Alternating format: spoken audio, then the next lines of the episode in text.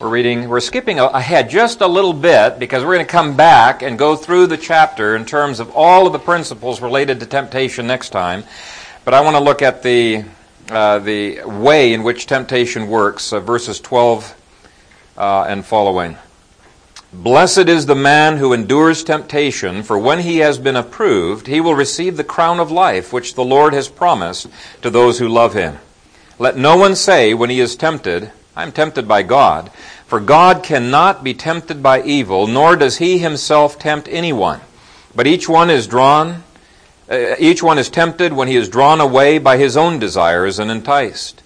Then when desire has conceived, it gives birth to sin, and sin, when it is full grown, brings forth death. Amen.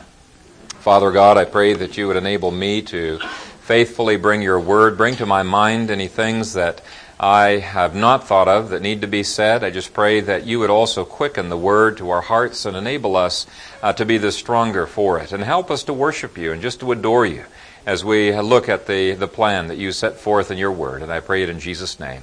Amen. Amen. May be seated.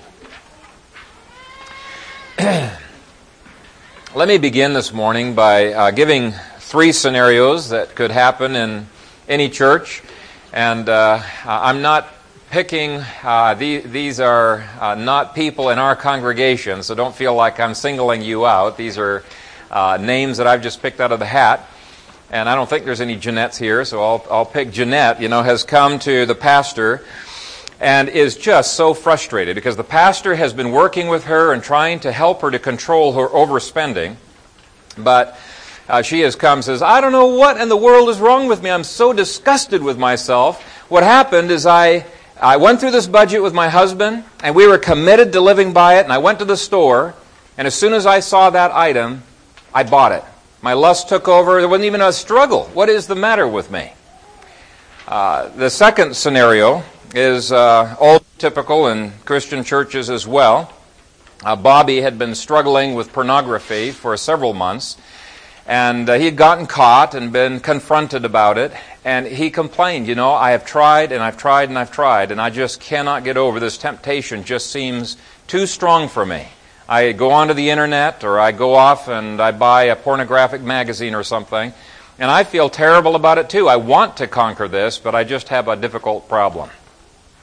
A third scenario, I was hoping to get something from Calvin and Hobbes. You'd think, as uh, as uh, pagan as Calvin and Hobbes is, you know, there'd be some illustration there, but I had to pull out an old illustration I had in my file of Cathy, and you all know Cathy's constantly struggling with weight problems and breaking her diet and whatnot.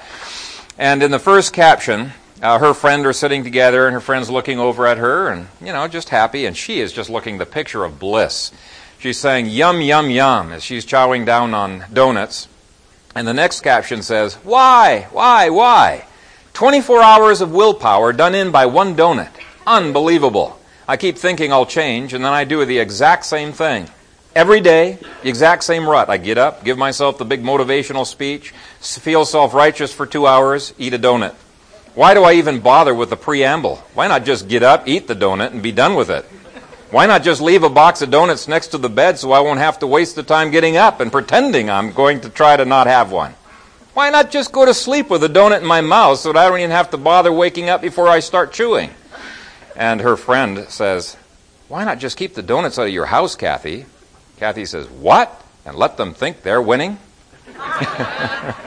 now, we'll get back to Cathy's response there because I think you immediately know she's not too serious about conquering this problem. But I think we can definitely sympathize with her. Why? Why? Why? Because we all have our own besetting sins. A besetting sin is a sin that's just something that gets us down. Maybe somebody else is not struggling with that, but it tends to get us down over and over again. It may be vanity. It may be gossip. It may be lust. It may be uh, any number of things, and we just feel so disgusted with ourselves, you know, when we have fallen into that sin for the 20th or 30th or 100th time that we just say, What's the point? I might as well give up. I cannot continue struggling the way I have been struggling. And James recognizes your problem and he gives step by step help in overcoming temptations. And we're going to next time be looking at some of those steps. I was hoping we could pull the whole sermon together, but there's just, I would not be able to do justice to the steps that we're going to be looking at next time.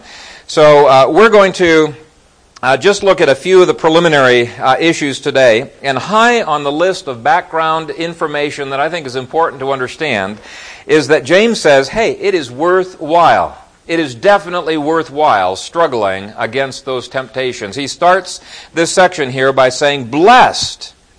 That means happy. Happy is the man who endures temptation. Now, we tend to think the exact opposite. Uh, we tend to think, you know, that it's such a misery and so painful to try to resist the temptation and so blissful to give in to the temptation that our minds become clouded on this. But James wants there to be no mistake about the fact you're going to have misery if you give in to your temptations. And when you conquer that temptation, you're going to feel on top of the world. You're going to enter into a bless, a blessed state, a happy state of, uh, of victory through the Spirit. And I think this cartoon here shows it all. There's one caption of bliss, followed by nine captions of unmitigated misery as she deals with her guilty conscience. And um, I think that's the way it is in, in sin all the time. I have seen marriages torn apart with one fling. You know, where the person went out and committed adultery and had happiness, one caption, and nine captions of misery that followed after that. And you wonder, why in the world would people do that? But when you're in the midst of the temptation, our, our thinking is clouded. It's so clouded on that. And so James says, hey, it is worthwhile. Now, it's not going to cause you to enter into joy just by not eating the proverbial spiritual donut, you know, whatever your donut is.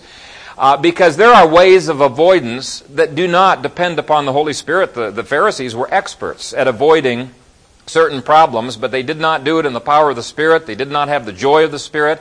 And as a consequence, uh, they did not deal with the root issues. They only had an outward conformity that other people could achieve to. And when they didn't, they were very, um, you know, they'd look down their noses at those people. The people who are the most legalistic and the most holier than thou are the ones who have a truncated view of the law, you know, and how diff- uh, they, they think, hey, this is, this is a piece of cake. You ought to be able to conquer this sin uh, no problem. Anyway, he uses the present tense here. He says, Blessed is the man who endures. But then he indicates, hey, that blessing's not just going to be for right now, it's going to be throughout all of eternity. Uh, he says, For when he has been approved, he will receive the crown of life which the Lord has promised to those who love him. So, for those who think, I just can't go through this. Not really worthwhile to go through the struggles against temptation. He says it is worthwhile. It is incredible blessing when you lay hold of doing things God's way. Now, James is not saying there is not a struggle. He makes no bones about the fact that there is a struggle that you are going to go through. And next week, we're going to be looking at some of the ways in which we fight against uh, those uh, fleshly struggles. Uh, you might be tempted, you know, to go want to go into that right away. But I want us to first of all look at the em- enemy. And our temptation is to always see the enemy as being out there. It's my circumstances. It's my upbringing. Uh, it's, um, uh, you know, Satan. Now, he's going to deal with satanic attack later on, but he didn't want you using that excuse. He says the enemy really is something that is within. Like Pogo says, the enemy is us. And we're going to be seeing in what way uh, that is the case. I think we tend to put our blame on upbringing, genes, anything except for taking the responsibility ourselves. At any time that we do that, we're actually blaming God. If you only knew my circumstances, you wouldn't blame me for having done whatever it was that He did. What you're saying is that God has put me into circumstances where I can't help but sin. The only choices I have are sin, sin, or sin. You know, I did not have a way of escape. And that's a total contradiction of what Paul said in 1 Corinthians 10:13. He says he so controls your circumstances, he guarantees always to make a way of escape that you may be able to bear it. And so we can't use that. James is saying the same thing here. He is saying, look, I don't want you saying God tempted me. Don't any man say, God tempted me. God is on your side. God is for your maturity. God has made the ways of escape. God is doing everything that you need, and He's provided everything that you need to be able to grow in, in maturity in Christ Jesus. And uh, that's the temptation all the time, right from the time of Adam and Eve. What did Adam say? He says, The woman, you got it, the woman whom you gave to be with me, she gave me uh, of the tree to eat, right? Lord, if you hadn't messed up by giving me a defective woman, you know, I would have been okay. I wouldn't have sinned if it wasn't for her. What does she do? She puts the blame on Satan. And James doesn't even mention Satan in this passage here. Now, Satan is behind the scenes working, and later on we're going to be talking about spiritual warfare and its importance in our growth and maturity. But at this point, he says, I want you to deal with the inward enemy first, and the other enemies will uh, fall in their own due time. And so here he wipes away any excuses. He says, Let no one say when he is tempted, I am tempted by God, for God cannot be tempted by evil, nor does he himself tempt anyone. Now, if you're a real thinker, you might you might be wondering in your head, now wait a shake, and I've had a couple people ask me about stuff like this. Wait a shake. Doesn't God control all your circumstances? Didn't He just finish saying earlier in this uh, book that He is bringing trials into our lives? Uh, wasn't God the one who put the tree of the knowledge of good and evil into the Garden of Eden? I mean, He put it right where Adam and Eve probably could not have missed it. It wasn't that God putting a temptation before these people? Wasn't God the one who sent Jesus into the wilderness? It says he led him into the wilderness, and Mark uses a stronger uh, word. He drove him into the wilderness to be tempted. And it's true, he did do that. But if you keep on reading, it says there, to be tempted by Satan. Now it's true. We have to recognize God was the one who made Jesus' body, and he made his body subject to temptations. It, it was able to get hungry. It was able to get thirsty. Um, you know, he had sleep, must have had incredible sleep deprivation sometimes, and so I'm sure there was an incredible longing, you know, to go to sleep at times. You look at the time he was in that boat on the sea. He must have been unbelievably tired to have those waves washing over the boat, and he didn't wake up. You know, they have to shake him up, you know. Lord, wake up, we're going to drown. And so he had these desires. God put them into his life, and Satan uses those things to try to tempt Christ. And actually, I, I, I, should mention that Satan uses everything that God makes and tries to turn it into a temptation. And so it's not an issue where God is tempted. There's a difference between trials that God allows us to get into and Satan using them as a, as a temptation in our lives. Uh, same was true of the forbidden tree in the Garden of Eden. Satan used what God had placed there to tempt Adam. God used it to test Adam.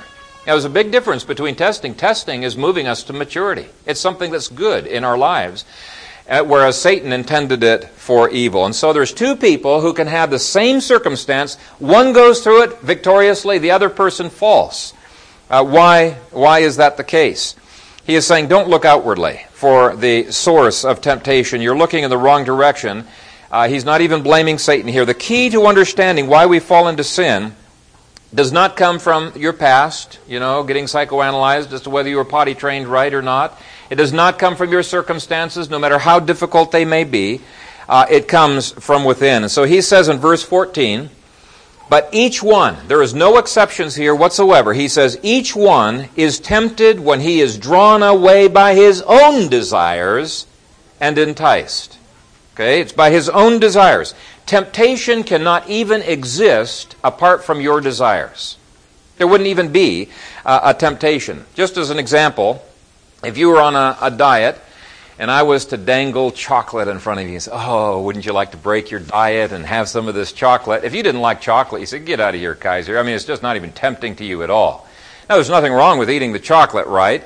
Uh, we've said in, in life, uh, um, the avoidance principle is not the way to, to deal with things. But the issue here is if there's no desire in that person, there's going to be no temptation when you put the thing in front of him. Somebody else may be tempted, but he will not. And so it feeds on the desire, uh, that desire that is within us.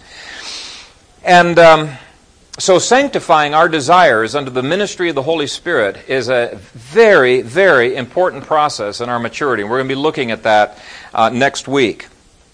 Uh, but I think it's important to understand Christ had desires too. He could not have been tempted if he did not have desires. Hebrews says he was tempted in all points, just like we are, yet without sin. If Jesus did not have desires, there is no way Satan could have tempted him. And so that's why it's important to distinguish uh, in James here between desire and sin. Take a look at um, verse 15. It says, Then when desire has conceived, it gives birth to sin. So there's a step in between the desire and the sin.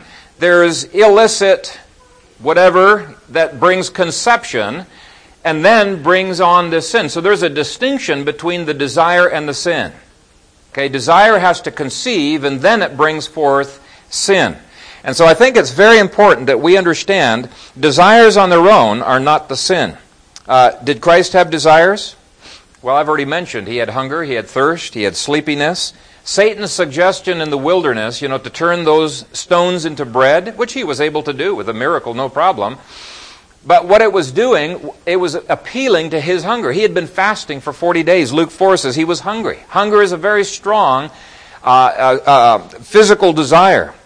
And if God had not made him with those natural desires, there's no way that Satan could have even tempted him.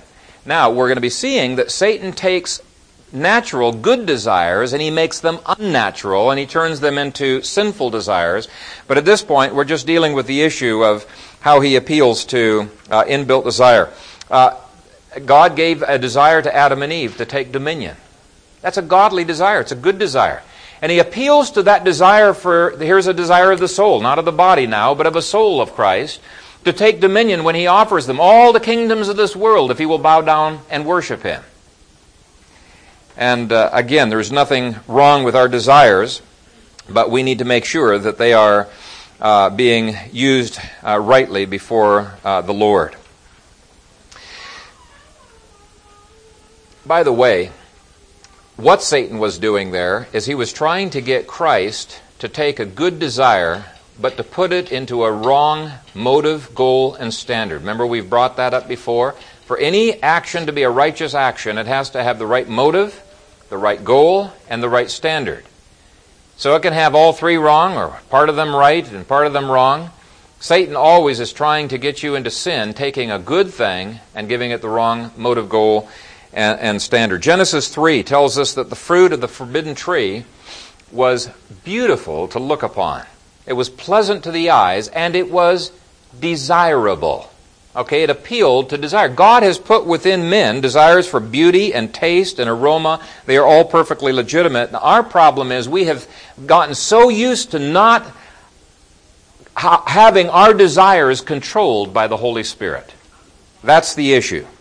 Uh, and we're going to be spending quite a bit of time next week looking at some of the ways in which we can place our desires under the control of the Spirit. What does it mean to walk in the Spirit?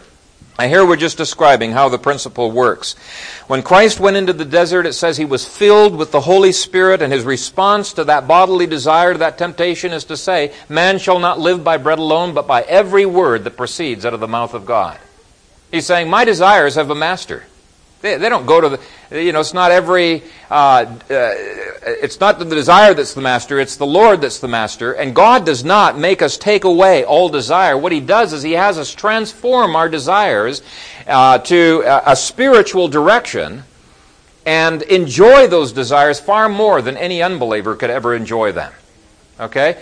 What we tend to do, we go to one of two extremes. We either give up and think we can't control our desires. Well, we can't in a sense. The Spirit does.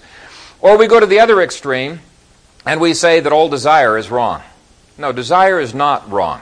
God wants our desires harnessed to the Holy Spirit and serving Him with, with all of our might. And we'll maybe spend some time later on in the book of James showing um, some of the practical implications of that. Galatians 4, James chapter 4 talks about the Holy Spirit yearning jealously for our desires. Galatians 5 uses the same word. Some people say, okay, epithumia, you know, it's a, it's a word that just talks about sinful desire. No. Jesus had epithumia. You know, Paul commanded epithumia. It's just a strong longing, a strong yearning, a strong desire. The Holy Spirit desires our desires. You know, there's this tug of war between the flesh and the Spirit. 1 Peter 2.11 says that because our sin nature, those desires are now used to war against the soul. And those are the desires that give ruin to the Christian unless the Spirit uh, has mastery. Now, again, I don't want you to have the idea that um, James is utterly unsympathetic to the things that you are going through. He's going to be very sympathetic and, and speak about how impossible the Christian life is to live apart from the Spirit's working in you. And our temptation always is to think if you only knew the struggles I was going through, you wouldn't blame me. You wouldn't blame me, right? Well, there's a Greek word in verse 14 that indicates each person's desires and their temptations are unique, and God knows that, and Satan knows it. But he says each one is tempted when he is drawn away by his own desires and enticed. Now, you can see it in the English. It's not as strong as in the Greek. Here's what a commentary says. It is the same word from which the first part of our term, idiosyncrasy, comes. Idiosync, you know, an idiot comes from it too, but idio. Idiosyncrasies are those personalized habits of an individual that are unique to him alone. James is saying that each of us has desires peculiar to himself that lure him into certain sorts of sin. And so James is saying, hey, I understand that some of you women have a much harder time than other women during, during your period and being nice to your husbands, but by God's Spirit, you can still conquer that temptation to wring his neck. Okay? That's what he's saying. I understand each person's got his own besetting sins and their own unique struggles, but by God's Spirit, you can conquer that. And uh, he, he's going to go on later on in this book to speak about some of the besetting sins that people in that congregation had. With some, it's anger. With some, it's a desire for the approval of men. Um, you know what your besetting sin is. But you need to understand the enemy. You need to understand what are my weaknesses? Where are my desires weak where they need to be cloaked in the armor of the Lord, where I will not be taken in by Satan? And again, I wish I had time to do the whole sermon together, but we won't be able to do that. But look at Roman numeral 2. Verse 14, James uses two fishing terms in the Greek to illustrate the terrible dangers of being naive to our desires. And, and you know, it, it just it, it is remarkable how naive some people are to the weaknesses of their flesh.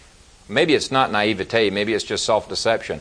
I had one, one guy ask me, you know, to all appearance, this, this is a godly Christian. He asked me, Phil, there's really nothing wrong, is there, with me um, spending time with my, spending the evening with my girlfriend in a, um, her, what's, what's the heated pools called, uh, with the whirl thing in there, the spa?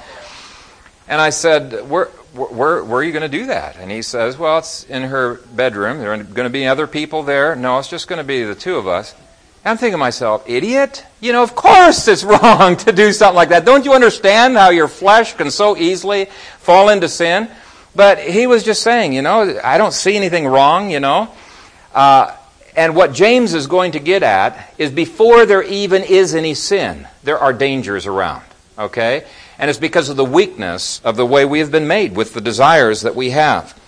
And so let's take a look at these uh, fishing terms that are on here. You know, some fish have been caught enough times before, man, you can't get them onto a hook no matter what. They're very wary. And there's other fish, man, they bite onto anything. First fishing term used is XL exelkomenos, or you got the shortened version there. It's used of a fisherman who's caught a fish, he's got him on the line, and he's pulling that line in. Okay, so he's drawing him in. The second word, deleazomenos, and I think I put the shortened version into yours, is where the fish has actually been grabbed in the hand, or you could say he's been netted, netted into the boat. But he starts off his discussion before those two terms with our key word, desire.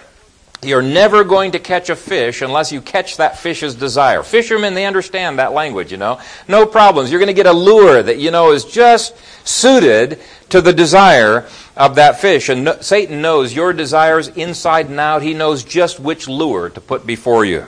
Now, Job stopped Satan at the point of his desires. He knew what his weaknesses were. And if you read through Job, you, there's a number of different weaknesses that he was guarding against. One of them was the, the, the, sins of sexual temptation. And he said, I have set a guard before my eyes that I will not gaze upon a woman to look at her lustfully. Okay? If we don't set guards before our eyes or guards against Satan's entrapments, we're fools according to the scripture. We are fools. He says we need to be on guard against the wiles of the devil, because he is a master uh, fisherman.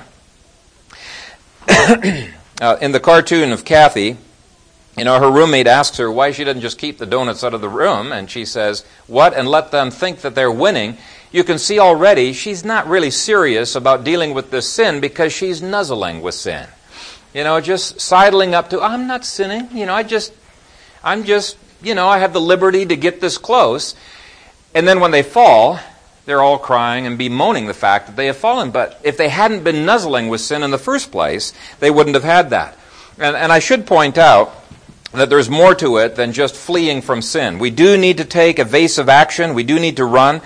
But next week, we're going to be looking at the ways to weaken the desires of the flesh so that we're not constantly having to flee hither and yon.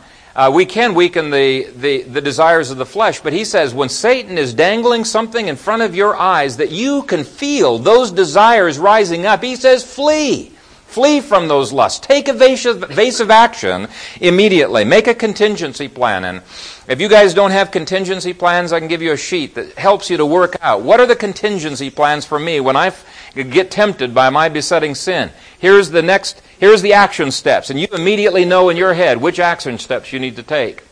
And sometimes they're way ahead of time that you need to take it. Uh, I've talked to uh, businessmen who have said, you know, my besetting sin is sexual, and I am so tempted when I go to a motel room to turn on the TV to watch things that I should not be watching.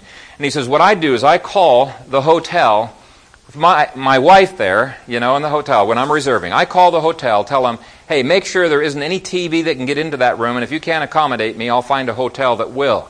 And then he'll also, if he can't do that, he will call up a friend and he'll say, to his friend, I want you to call me about 9 o'clock tonight and ask me what I'm doing. And then tomorrow morning, I want you to ask me if I've kept myself pure. He was recognizing what his weaknesses were, and he was putting hedges in the way of falling into that sin. And we'll maybe look a little bit more at that, um, at that later on. But uh, uh, that's the desire stage. The next stage is where we've already bit onto the lure and we are being drawn along by that fishing line. And while Satan is drawing us into his boat, God graciously allows us to get off that hook over and over again. But God says if you keep biting that hook, eventually you are going to get caught and you're going to get handed over to Satan. You're going to be put into his boat. Uh, and he talks about death here. There were people in Corinth who were weak, some who were sick, some who had already died because of their sins against the Lord. Eh, he speaks of Hymenaeus and Alexander, who had been handed over to Satan. He says, for the destruction of the flesh, that the spirit may be saved in the day of judgment. He was a believer. But what had happened? He had gone so far that God says, You're no longer any use to me.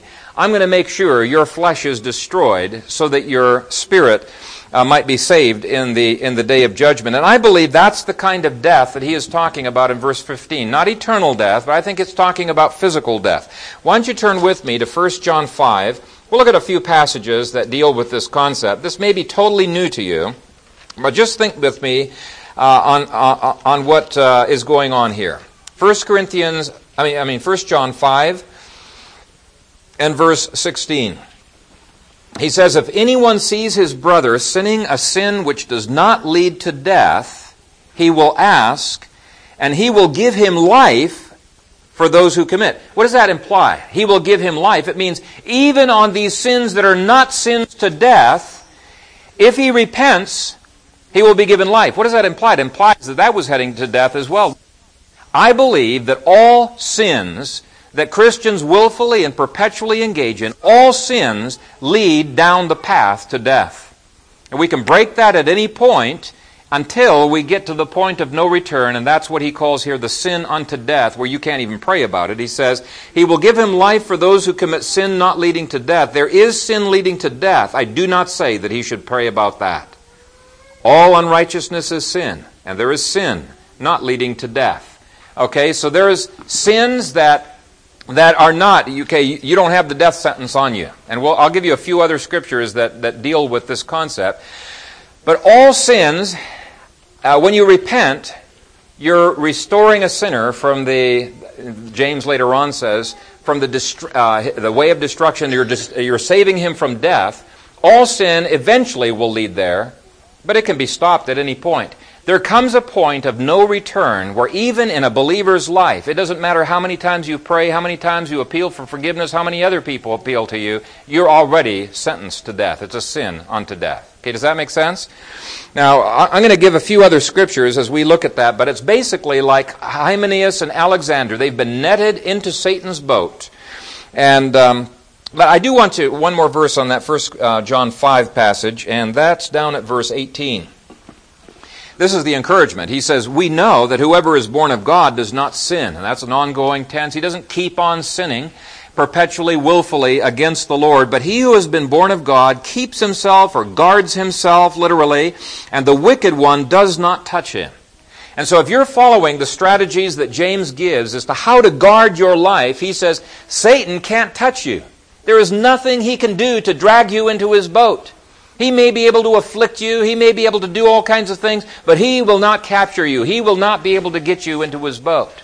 But not all believers have that promise. It's the one who guards himself. And that's what this week and, and next time we're going to be talking about is how is it that we can keep ourselves, that we can guard, guard ourselves and uh, fail, uh, you know, stop going down that, uh, that highway into death.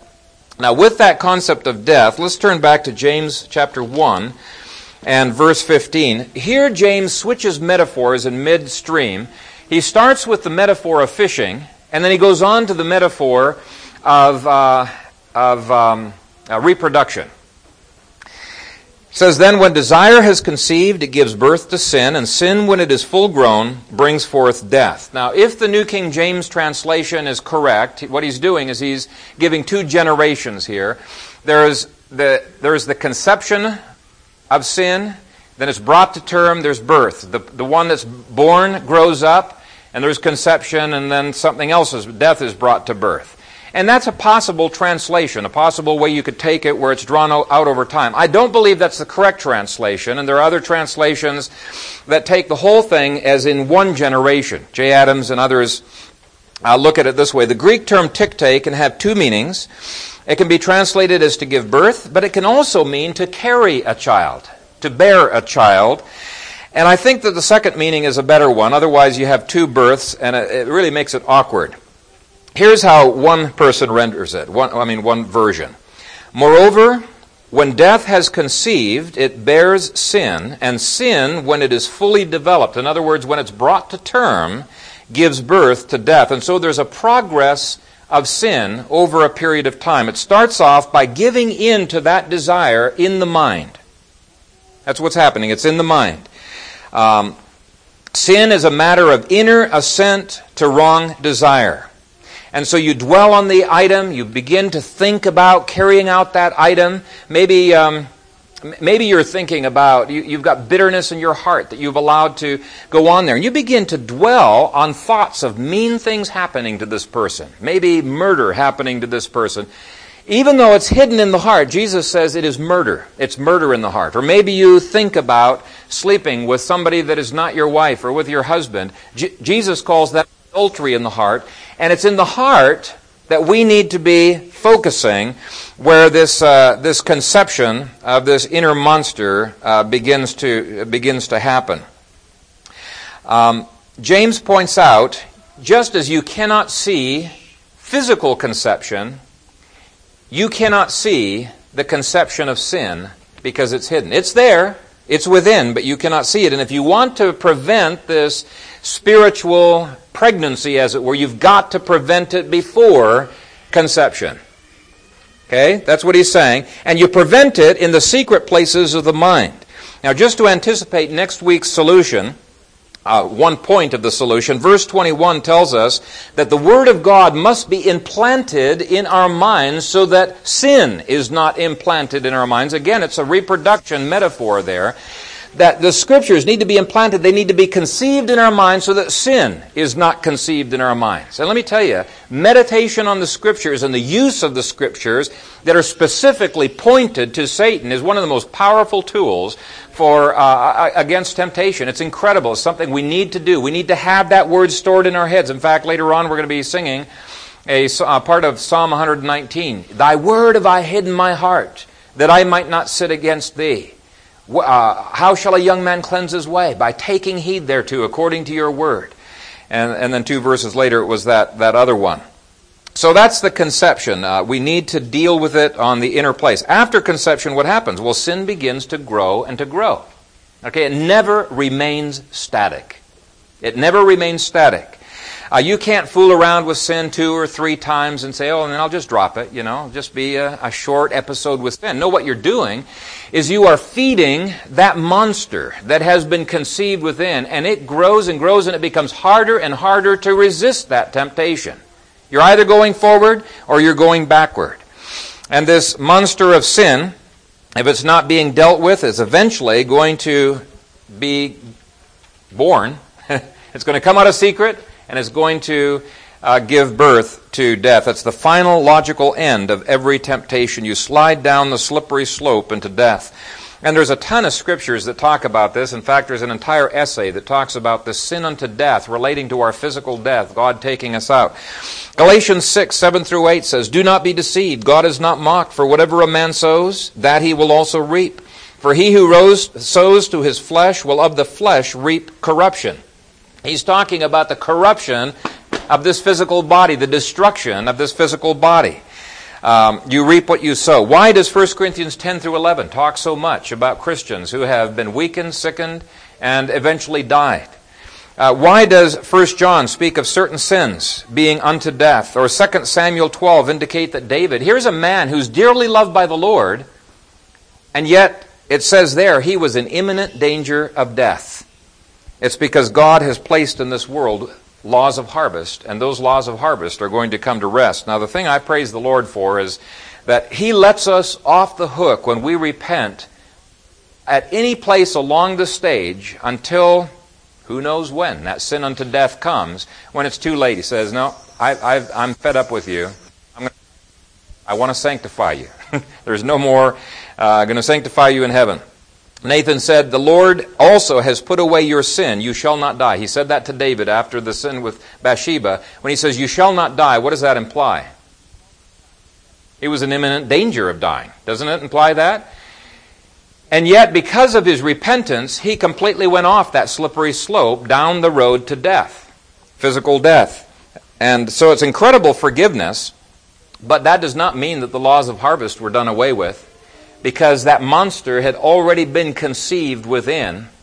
And so God says to him, You did this in secret, I'm going to do it in open. You sowed the seeds of adultery. You're going to reap in your family all kinds of adultery in your children. You sowed the seeds of murder. The sword is not going to leave your household. That's the, that's the laws of harvest that are, that are coming to roost. Now, God limited the laws of harvest because of that repentance, and He says, You shall not die, which would have been His harvest.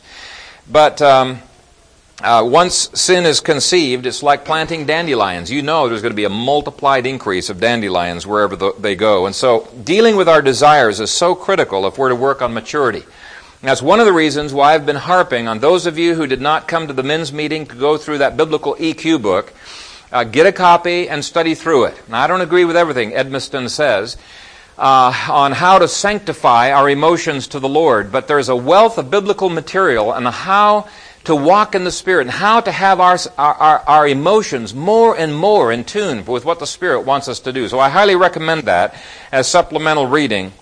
Uh, to this series. But it's not just the gross, socially unacceptable desires he wants us to work on.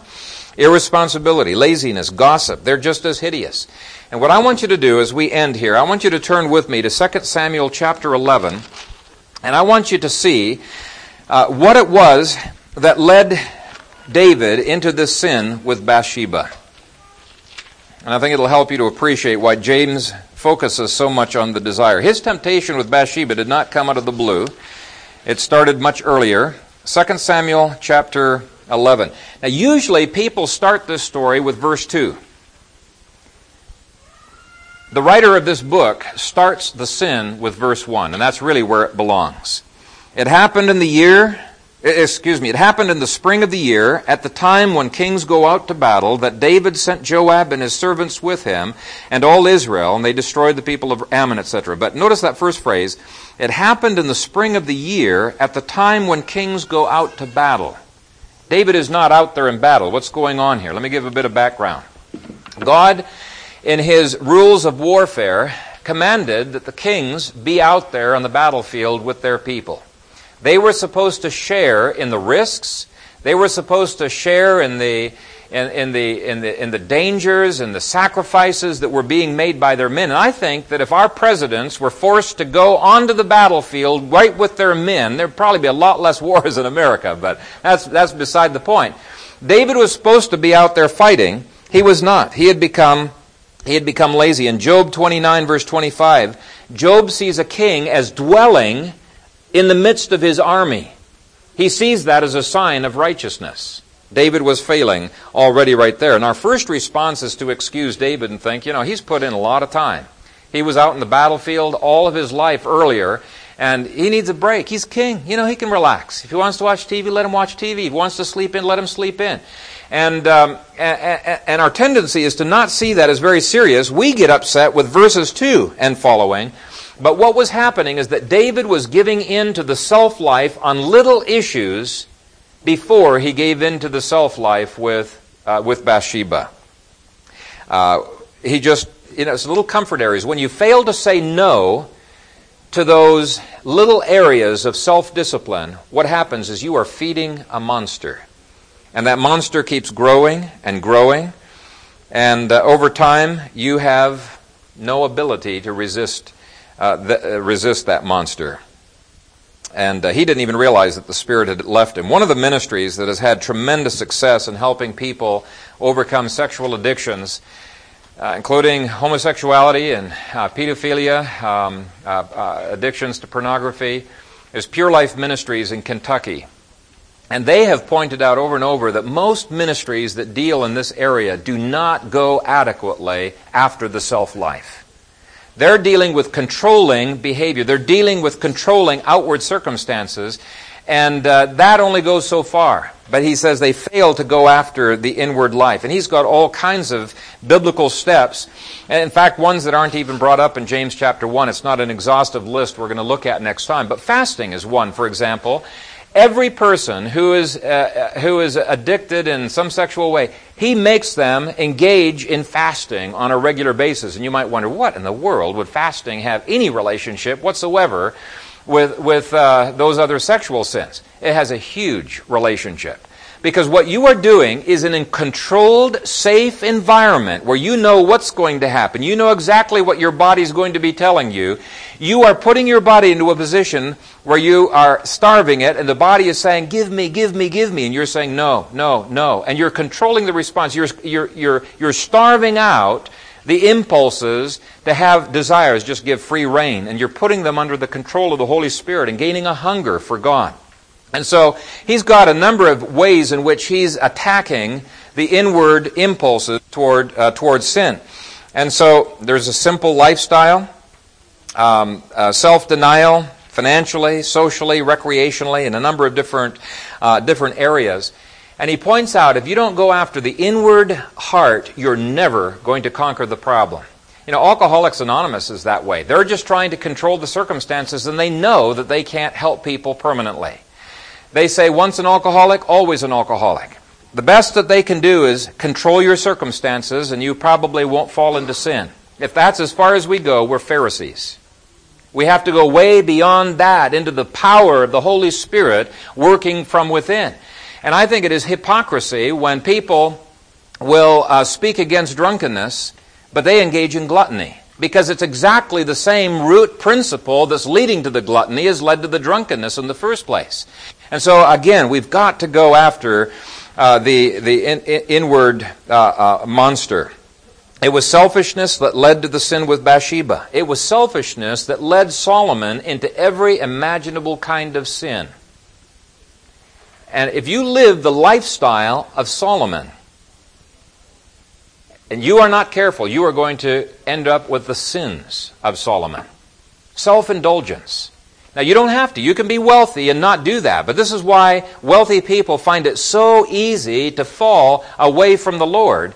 It's because it's so easy to gratify. Every Abraham was wealthy and he walked close to the Lord, but it's so easy to fall. But let me just give you one example. The founder of that Pure Life Ministries uh, said that when he gave in, even in what seems like totally unrelated areas of his life, um, well, I'll give you one example he gives. He says this one time he was pigging out on sweets. instead of moderately eating sweets. Nothing wrong with sweets, you know, but he was pigging out on them. And immediately he began to notice a lowering of resistance in his uh, sexual sins. And he immediately corrected before anything happened, but he was thinking, wow, that, that is so strange. I immediately begin to find this temptation when I'm giving in on another area. Why? Well, there's two reasons. Number one, he's been grieving the Spirit in this area, and so he does not have the empowering of the Spirit to conquer in the other area. But he's also been feeding the monster within, feeding it, feeding it over here, and it begins to take over all of the other areas of life. Okay? And so true sanctification, when you find a person really growing, not in a Pharisaic way, but in a Christian way, you find them growing and maybe conquering some alcoholism or whatever, drunkenness is the better word what you amazingly find is that almost every area of their lives begins to grow in sanctification. You cannot just separate it out. We are whole people, and the whole of us needs to uh, needs to grow. Uh, maybe you give in on you know just doing whatever. You come home, slump down, watch TV. No, you need to schedule that TV. You need to schedule your recreation. You need to schedule your eating. If you just do what comes naturally, it's going to be bad because what comes naturally tends to be not the right thing. And so, uh, uh, what I want you to do, even though we don't have the time today to get into the specific steps that James gives on how to conquer sin, what I want you to do over this next week is to say to the Lord, Lord, I give you my desires. And I want these desires to be sanctified. And uh, I, I want to sacrifice them to you so that you own all my desires. I have no rights. You have purchased them with the blood of the Lord Jesus Christ and I give you all my rights. You can protect them better than I can. And Lord, what you want me to have, I rejoice in, in the book of James. And if you can do that, I think the Lord will honor you. I think you're going to find uh, His blessing, His joy uh, creeping into your heart and overflowing into the lives of others. So let's, let's go to the Lord in prayer. Father, we thank you for your word. And as feeble as my lips have been in articulating it, uh, I, I, pray that this word would uh, grip onto the lives of the youngest to the oldest. Father, that each one of us would learn what it means to grow in sanctification and not to do it by pulling ourselves up by our bootstraps, but to do it in the ways that you have ordained, to flow in the Spirit, to walk in the Spirit, to experience uh, true uh, holiness by having our hearts conquered to King Jesus. And we submit our lives to you. We thank you that you bloodied us when you brought us to Christ and uh, you subdued us to yourself, and we gladly, Father, submit ourselves now in our sanctification. If we need any bloodying of our flesh, uh, take out your sword, Lord Jesus, and cut it out. Cut it out. We want to be holy, and we want to be out and out for you. But Father, I pray that the healing and the ministry of your Holy Spirit would also be poured into our lives so that we could enter into that joy indescribable and full of glory that Peter talks about and that James talks about and fill this people, Father, with your presence, your empowering. I pray it in Jesus' name. Amen.